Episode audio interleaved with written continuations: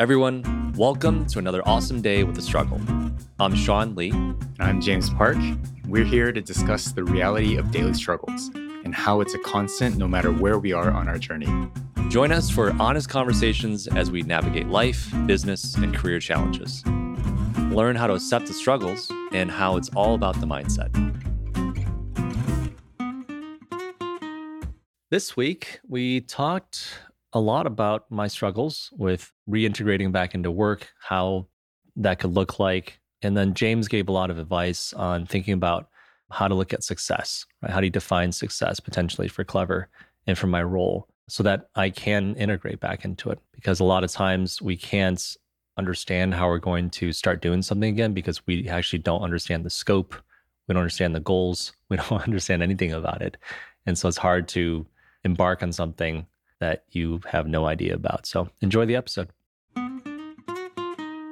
Okay, everyone, welcome to another week of Startup Struggles. My name is James, and virtually across from me is Sean.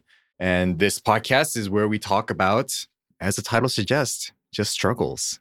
Yeah. The normal day to day, week to week problems that we, yeah, week to week, day to day issues, year to year we're kind of discovering as we're recording and talking that problems actually never go away. And it's just all about learning how to react to problems, when to let them go, when to realize that some problems, the longer you hold on to them, just get bigger, even though they aren't really that big of an issue. So, getting right into it. That's a really good intro. Yeah. Did you like that? yeah. Did you write that?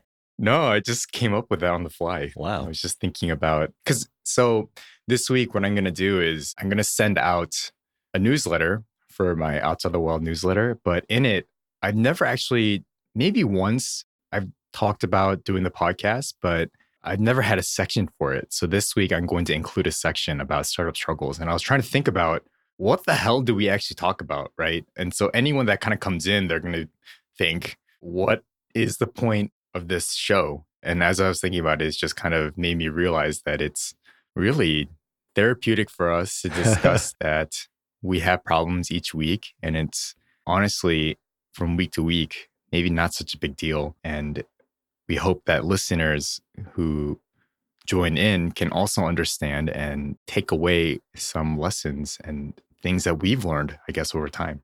Yeah. So, like going along on that, I heard an interesting lecture, an early part of a lecture today. I don't I don't know who it was, but he was holding a glass of water and he asked his classroom, "How much do you think this glass of water weighs?" And they all gave an estimate. And in the end he said, "Well, it actually doesn't matter right now how much the water weighs. A glass of water when you hold it for 1 minute is not that heavy. All of a sudden if you hold it for an hour, it gets pretty heavy." Then, if you hold it all day, your arm is shaking and you can't hold it up anymore. And so the analogy was that problems are the same. A lot of times, if you're holding onto a problem, they get heavier over time. And what you have to do is actually either decide to let the problem go or to solve it or to do something about it and to react very quickly. And yeah, so you know, I heard that yesterday and I guess it was in my subconscious, which is why I started the show off with that kind of reference. That's good. On my end, I've been continuing to listen to um, and read uh, Courage to Be Happy, which has been it's been good. It's just one of those things where I realize I've read so many books in this subject area that it's all gravy until you have to put into practice, right? And then once you even put into practice, it's kind of like it needs upkeep. It's not like uh, my golf swing is great and I don't need to practice anymore.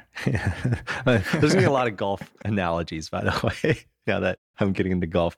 But no, like that's kind of what I expected. I don't know why I expected this. I was telling a friend this this week that I spent so many years practicing meditation, so many years practicing good habits around mental health, like reading these books and putting into practice like the the ideas or just the mindset of loving what is, like being present. And for some odd reason, it made me think or believe that I was impervious to these problems. Like I've gotten all my vaccine boosters, you know, like I'm all, you know, I'm good. I'm protected. I got all my knee guards and elbow guards on and I can't get hurt. It's like, No, then you can still get run over by a bus. and I think that's what I realized is like it's not a one time fix reading these books or having these conversations. It's really a continual practice of maintenance. Yeah. And I don't know what that's like. I don't know what that routine, as you kind of talked a little bit about before this conversation, you want to talk about routine. I don't know what some of the things look like. hmm But I will say, like this past week, I feel like I found a good routine with my top two priorities. And so the first thing I did, if anyone's been listening for the past couple of weeks, I got Bell's palsy, had a just basically complete burnout, and then just feeling completely lost. I had a total mental breakdown and saying, like, what is my purpose? Like, what am I doing with my life? Right? What is the, the purpose of my life if I'm not working? hmm because work was all consuming, was all encompassing, it was just everything. And it took me four weeks to realize, holy shit, my like life priorities are out of whack. Work came before everything.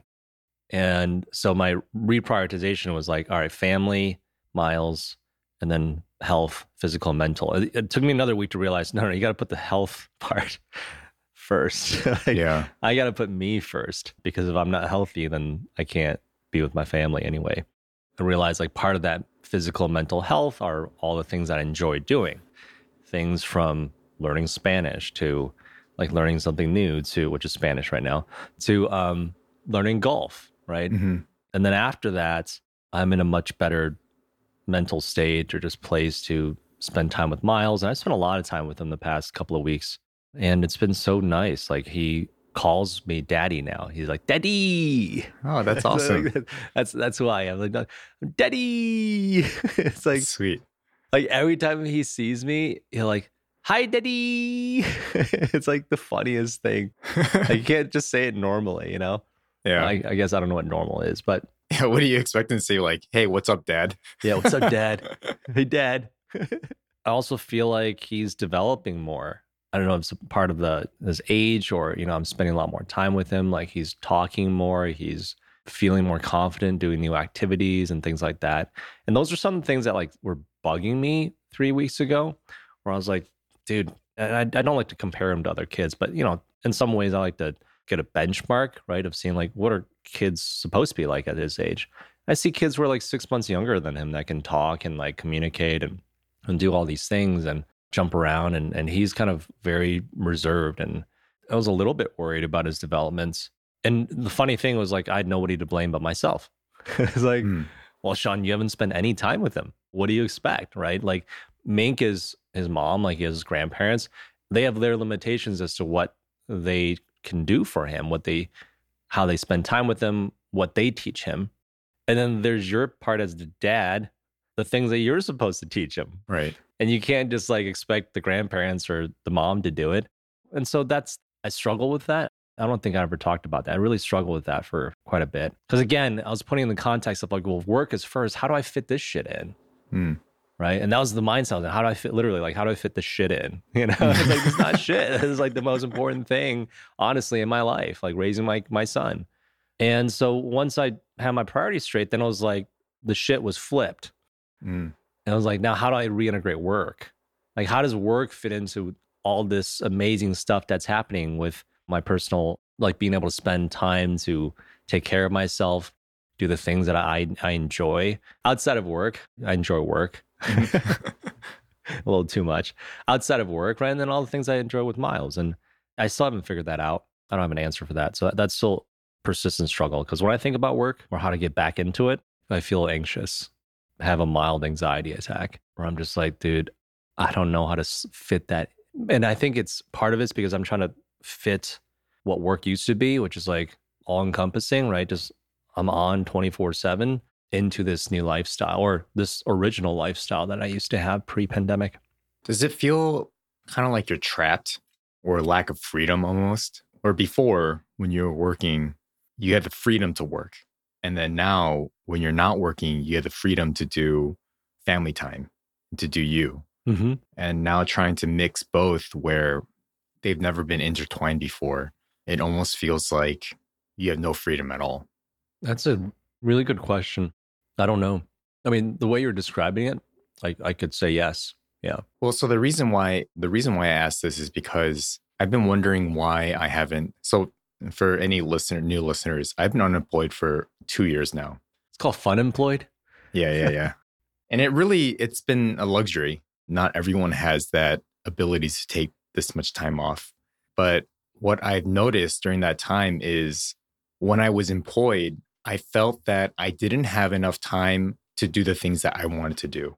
And then now that I took away what I thought was taking the most time, I had the freedom to do whatever I wanted. And so I've been considering this idea of like going back to work and having a nine to five or eight to five or eight to six or whatever type job. And it's only 40 hours a week.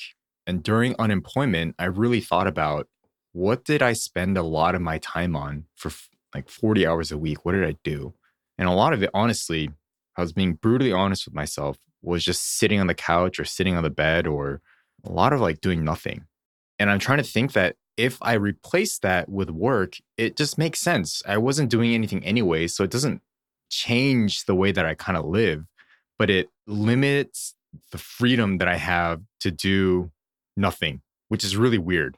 It doesn't make any sense. And I think trying to get back into a mindset of work or having like a responsibility to do something that takes 40 or 50 or 60 hours a week when before you could do anything you wanted with that time it feels like a replacement and it feels like oh now i can't do the other stuff right? It feels like this is what i'm just going to focus on all the time. This is a new priority and so everything else gets shifted down and so it seems to me like a lot of struggles with having to balance priority comes from that is like thinking one is way more important than the other. And so if there's something that's competing, we think that it feels like a trap where it feels like it takes away time to do the other priority. And so the struggle right now for you and me both is we have the freedom and the priority is set for like in your case it's family and your health. For me it would it would have been like mental health. And now I'm trying to put in this other priority of of work and work feels forced. It feels like it's something we have to do. And it's more of like a responsibility. And because it's kind of nudging aside what we think our main priority should be, it, it just doesn't feel comfortable. It just feels like it's like nudging aside and slowly it will take over the main priority. And that's maybe where the fear comes from. I think that's part of it. And as I'm kind of listening to you describe it, I'm realizing how do you you and I define work? Yeah. Like I don't have a good definition of work. Maybe that's why I'm struggling to like fit it back in. Because when I did think about it, I was like, well, what are my expectations for myself hmm. going back to work? Like how much do I expect to get done in a week? And maybe these are like the completely wrong questions to be asking. But it's like how much progress am I expected to make? What kind of progress? You get what I'm saying? Because like I shared before, like for some people, like what you're doing now is their life, is their work, right? For writers, for like professional, I hate to use that word, but not to say you're not a professional, but for like, let's define this as for people getting paid to write. Mm-hmm. They do what you do. Yeah. What you're doing is considered work. I think for you, like maybe it's hard to define as work because you're not getting paid for it. Maybe that's one aspect. Or maybe you just don't classify it as work in your head because you're not getting paid for it.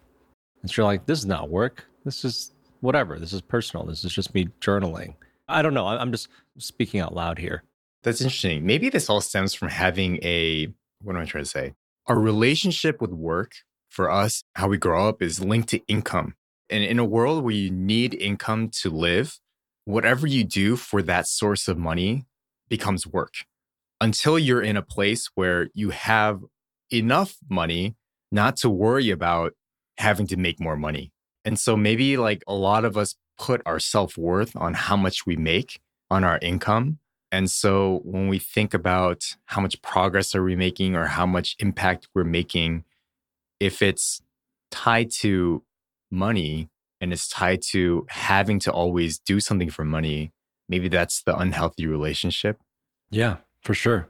I think that that may be something tied in for me that's interesting. I never thought about it that way, even though it seems so obvious. Like I never thought for clever, like, oh, am I like burning out because we're like an R&D business. We're not generating revenues. I'm paying myself a salary from like the investment, you know, from investor dollars. I'm not paying myself a salary at all anymore, but overall like there's no easily measurable or tangible results from my day-to-day work. Yeah. Like all the business I built before from e-commerce companies to a co-working space to even uh, Ventures FM, right? That's kind of just self-running right now producing this. It's like there's something tangible to it. Like there's revenues, Yeah.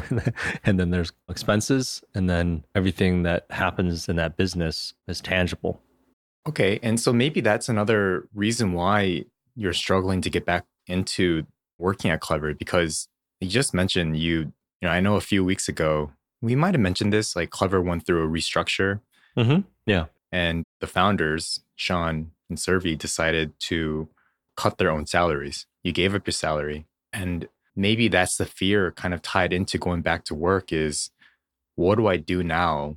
How do I measure progress or worth when I'm not making anything to get to a place where I can make something? let me clarify that so like the personal income portion i'm, I'm not too concerned about i don't think that's what drove me anyway mm-hmm.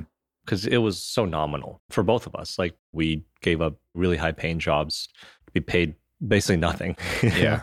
I think it's more so like I'm working on a business where, and, and this is just something I'm not, I don't think I'm used to. I've been thinking about this. I'm not used to being a, a business where like we're not making money and it's a mind fuck. It's like you're building a business, but you're not making any money. I'm not a trained scientist. Like I totally understand when like scientists or like, you know, they develop a drug and it's like we're just spending hundreds of millions of dollars trying to develop this drug for like 10 years and then we'll patent it and then we'll sell it and make a boatload of money. I feel like that kind of job requires a person with immense patience. And I think I'm really coming to the, to the nail of this. It requires immense patience and like they're okay with delayed gratification. Like Mink. Mink is a perfect example of that. Mink is a physician. She is like the epitome of delayed gratification. She was in school. All doctors are in school for like Forever. 10 plus years Yeah. Right. right? 10 plus years, the epitome of delayed gratification. yeah. I am the opposite of that. I am a product of instant gratification. And I, I know that's that's not something to be proud of. I think I had this habit even pre social media. Social media, I think, taught instant gratification and, and Amazon one day prime. Like definitely distorted a lot of people's habits into this idea of like instant gratification. Like, and we I don't know if we talked about this last time. I think we did. Whereas like in Michigan, you know, when you have to wait like three days for something yeah. or four days. Yeah. yeah, we talked about this last week. It's like living in California, everything is one day. You can actually get same day sometimes, Yeah. which is just like, you're like, yeah, want this now. but like I said, even before all these things were created in society, I think I just always had this side of me that's been impatient. And I've been practicing patience. My impatience, I don't think anybody's impatience, it doesn't cross into every aspect of their life. For me personally, it's really just around results. It has nothing to do like I'm very patient with people. Like if somebody's rude to me, if someone's like mad at me, like I'm very patient to like listen and hear them out and figure it out. When it comes to like personal achievements, I'm very impatient.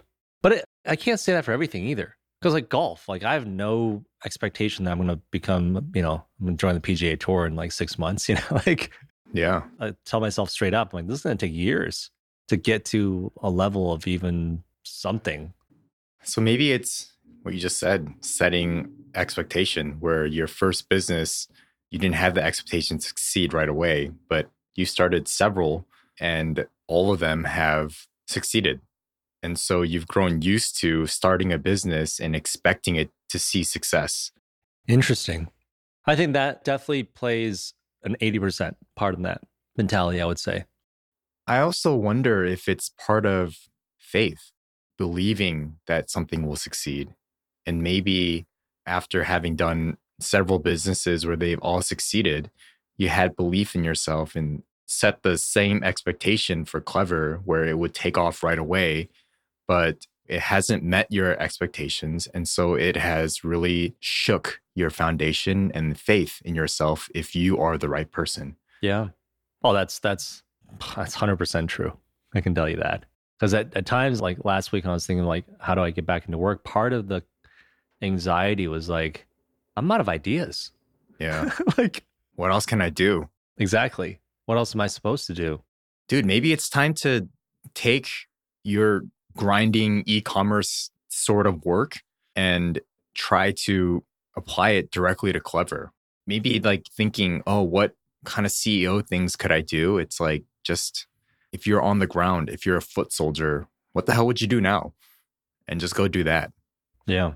And I think part of the challenge is openly sharing this too is like I try to read too much into what my partner or part any partner in any relationship is thinking or judging.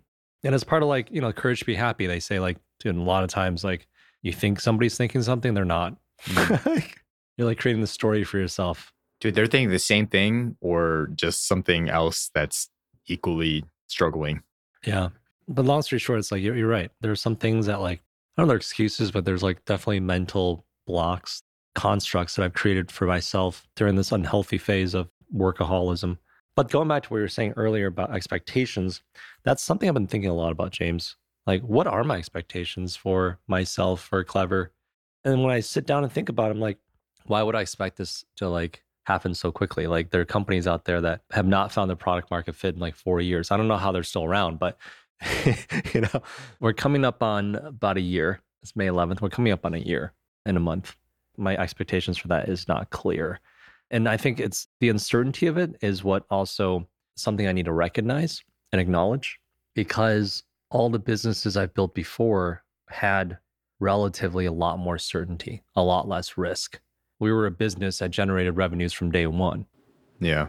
And I say day one because if we didn't generate any revenues, we wouldn't be in business. Like I wouldn't be like, hey, we're going to start a business. Ventures, you know, production company, like we had a client that was paying us and we're like, all right, I'm going to start a business. like we have our first client we should incorporate so we can collect a check. And Clever is like been in business for over a year unofficially. And we haven't figured out what it is that we're going to, I mean, forget, forget even making revenues. We haven't figured out what we're going to sell yet. Yeah. Maybe the the question then is what is success? What is success to Clever? Earlier, when you were thinking about companies that have been in business for such a long time, my immediate thought was like Netflix. If Netflix, their definition of success was make as much money as possible, they are failing. Mm-hmm. I mean, the entire stock market is down right now, but Netflix as a company, if if you define it as how much money they're going to make, which is the ultimate goal for all companies, right? Mm-hmm. But if they're defining success like that, then they're not successful. Maybe then they're for them it was just get users or get watches or or get people to not like actual watches, but like number of views. Mm-hmm. And for clever, I know like the simplest answer would be like, oh, get users or something that would like define success. Maybe it's something even not lower, but just a much easier expectation. Something that like pushes your boundary just a little bit, but you have belief that this can actually happen. Cause like once you have like something that's just way out there, you don't believe at all that you can make it. And if you set an expectation to get to something that you don't in your heart believe that you can do, you're going to feel like a failure every single day. And I say this because I think this is what I was going through for a long time. It's like I had such ridiculous expectations for myself where I didn't even know what the definition of success was in my head. And whatever it was, it was defined as, I don't know, founder of some superstar company that makes billions of dollars. But I don't even know what that company is. I don't even know how I could get there. And I set myself these expectations and I never got there. And so every day I wake up feeling like a loser and I don't believe in myself and it takes away the confidence. And restarting everything, you just kind of have to go back to not the bottom, but what you know you can reach, but that just like pushes you just a little bit. And I'm trying to think of like something for clever that that you guys can measure that feels like success. It feels challenging enough where you're like, okay, we fucking did this. But also at the same time, you knew that you could do it. You could put in the sweat that you needed to get there and you could actually do that. Whereas right now, you're like thinking clever is going to be a billion dollar industry, but we don't know how to get there. We don't know what we're selling. We're not really sure what to do. And that kind of makes it like an impossible goal. And so you're feel stuck. Yeah. You nailed it. I mean, that's exactly how I feel. Success is undefined. I do have one part of it figured out, which is that I think for Clever to be successful, like I have to be successful. Yeah, definitely. Meaning like my personal health and my family, my son, right? Or raising my future daughter as well. Congratulations, by the way, for that. Thanks. and like I, I can't lose sight of that. That's the one thing I think I've been making the time to really figure out and solidify. Like that's my number one priority, mm-hmm. regardless. Because yeah, I need to be successful personally. Yeah. And then um, success for clever. I think you're absolutely right. Like you can't have a pie in the high. You know, you got to have the, the vision, yes, but you can't wake up trying to like eat the vision every single day. Like you got to bite on something that's bite sized that you can chew on. And what is that something that I can chew on every single morning? It's not a billion dollar company. It's going to be what? And I wrote that down just now, so need to think about it. I mean, you're you're very close. I think user acquisition is one of those things that when you're talking about hitting the streets, like as like a scrappy entrepreneur. That's not something that we should be doing, and we are in the process of hiring a PM to assist with that. Because I, I, definitely, I just admit that I, I don't have. It's not that I don't have like I don't know if I have the time to develop the product management skills. So I'd rather work with a product manager. That's one thing, but something even smaller would be the engagement, like actual people engaging in our app organically. Yeah. Right. Which we're seeing. But then how do you define success for that? Is it like five people engaging? Is it 100 people engaging? Is it 1,000 people engaging? None of those numbers feel like, I, I don't know. Maybe I just need to set a number and say, like, our number, I think, for the month was 100, like 100 people engaging. 100 different people or 100 comments or? 100 different people engaging in some way, shape, or form in comments or likes or. Does that feel doable? You know, maybe that's the other thing is just like we've been shooting a little bit too high. Like, why not just go for 10? Yeah. So one of the things of, in this writing course that I'm in, um, the next phase of writing is called "Make Your First Dollar Online." And when I first heard that, I was like, "A dollar? Who wants to make one dollar?" Right? But the way that they talk about it, Dickie Bush and, and Nicholas Cole, they talk about how that first dollar, when you make that first dollar, it's intoxicating because all of a sudden you're like, "Whoa, I just made something," and then your next goal is just to make ten dollars and after that, it's just $50 and 100 And then it compounds over time because you are chasing this feeling of trying to replicate that feeling of like making the first dollar. And so in Clever, we've often talked about finding super users or finding like super hosts or something. But maybe it's not even that. Maybe it's the feeling of like, what's your first $1 feeling? Is it an engagement? Is it getting a user? Is it getting a host? Is it getting like the first organic? Maybe that way you can kind of tie it back to some sense of, of revenue in that aspect. Like, what is it that you need to make the first dollar? And then work backwards from there and then chase that, chase whatever those like single steps are to get to that first dollar. Just made me realize I mean, this is the hindsight bias, obviously, but I think the mistake I've been making is that there's been this overarching fear that like we don't have enough time. And because we don't have enough time, we can't just run one experiment at a time. We need to be running like five, ten. Yeah. And that's A, causes a lot of overwhelm, a lack of focus. And B, you can't go deep, right? And I don't get much learnings actually when we fail. Because when one experiment fails, I have four others that I need to manage and run. It's like I don't really have time to figure out what happened with the first experiment. I say that because even looking at our goal, it's like our goal is to get 20 super fans for five podcasts. Why is it not just 20 super fans for one podcast? like, you know what I'm saying? Yeah. Like, we haven't even gotten that yet. We have like a smattering of like users and fans across a lot of podcasts, but we should just aim for one. And before just saying that sounded ludicrous because like I have a whole month, like I have a lot of other time. I have a lot of time because when you're running one experiment sometimes like you start the experiment it takes time there's like a lead time to like for someone to respond and like a back and forth process and i always thought like well why not just fill that time with other concurrent experiments And that's what blew up my time, Mm, right? Thinking I had that time versus thinking I should respect that time to like, a fit in life.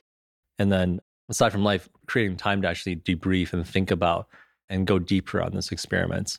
And it's like, it's such a distorted view because I wasn't okay with it. I didn't feel like I was being productive enough if I wasn't constantly working on something. hmm And that's the biggest mistake I made. Long story short, I need to be okay with just running one experiment at a time and having more slack. And and as I'm kind of working to reintegrate back into work, I need that slack anyways to ramp back up. So maybe that's not a bad thing at all. And maybe this is a cadence. Right. That's the other thing, James. I struggle with like what is the cadence that I'm supposed to have? Like what is my productivity or my output supposed to be? And I know that for lifestyle business because it's it's measurable by dollars generated this quarter. But when you don't have that, it's it's harder. And maybe when you're wor- running one experiment during the downtime, it's actually tightening and writing down the processes and the steps that you took to run that experiment so that later on, when you run the second one, you can be way more efficient and maybe run two at the same time because you have something down. Maybe that's like the way to go for one experiment is just, man, make it so detailed that anyone can run it without your support the next time. And you can write about your mistakes or whatever. That way you feel like you're doing something and it's tied to one thing and it's just making it way more efficient, which is what you love, anyways. Yeah, it is. You love like efficiency. And I think I just overdid it. Like when we were talking to hosts, I never really had enough time to go deep with a host or figure out how to really help them succeed because I was constantly afraid that if, a, ho- if this host fell through, I want to make sure I have like five other hosts lined up. And so I was constantly just talking to more hosts. Same thing happened when we were talking to networks. I was constantly talking to more and more networks, again, without never like going deep with any of them because I just gotten addicted to selling. or maybe I just need help. Honestly, maybe, maybe I just need help. Maybe that's like a weakness that I have. I just need to recognize that and say, like, hey, my strength is in like bringing in hosts and selling new hosts and setting new things up. And I need someone to help me do the follow up, right? Yeah. Maybe it's that too. I, I don't know. But I think from a fundamental standpoint, well, you're right. Like, as a scrappy entrepreneur, when I started those e commerce companies, like, just focus on one. And it's okay if you spend an entire month on one and it fails. I think that's the one thing I tell myself. It's totally okay if I spend an entire month and dedicate to one client and it just fucking flops. It's okay. I did that with ventures Yeah. Out of just the necessity and the time at that time, like we only had one client. it's like, Yeah. but I figured everything out with that one client and then duplicated the process for the rest of the team. And this kind of goes back to the article that we discussed last week, the two week go hard article. Maybe you just had to apply that to one industry, one podcaster, one host, one experiment. That's a success. Maybe that's what it is. Going back to what you're saying about success, like maybe success isn't like getting X number of users or getting X number of engagements. Like success for us is really engaging one podcast host and their community. Yeah. Just one person. Maybe it's failing as often as possible in as short an amount of time as possible to be successful. Actually, I, I don't know. I feel like we've tried this before. And I still can't clearly define what success would look like, even with that one client. It's making the first dollar. Hmm. Whatever that one client does for you, in the end, right? If it's about trying to keep a company afloat, no matter what business you're in, it's all about revenue. You're right. And so, what is that first dollar you can make with that one client? That's so true. What does that mean? And maybe that's also the other thing is like, you're not sure. Are we advertising? Are we like Selling. making people pay to use this? Are we, yeah, like, what are we doing? And so, you don't have an answer there. Well, that's good. Okay, that's something to think about. Whatever that one thing is, tie it to that one client and see if it works. And then if it's not that one thing, then either change the client or change the way that you make the one dollar. And that's success is failing your way towards it. Towards one dollar. Okay. Yeah. One dollar success. I don't frame it like I always do. This was a great episode. This is actually a startup struggles episode. Yeah. Yeah. It was all of us. Good stuff. All right. Well, thank you all for listening this week. I know there's some things we didn't get to cover with James, but It's okay. you know we don't want you guys to sit around and listen to us forever. So yeah. we'll have to continue this next week. All right. Thanks for listening, guys. See you next week.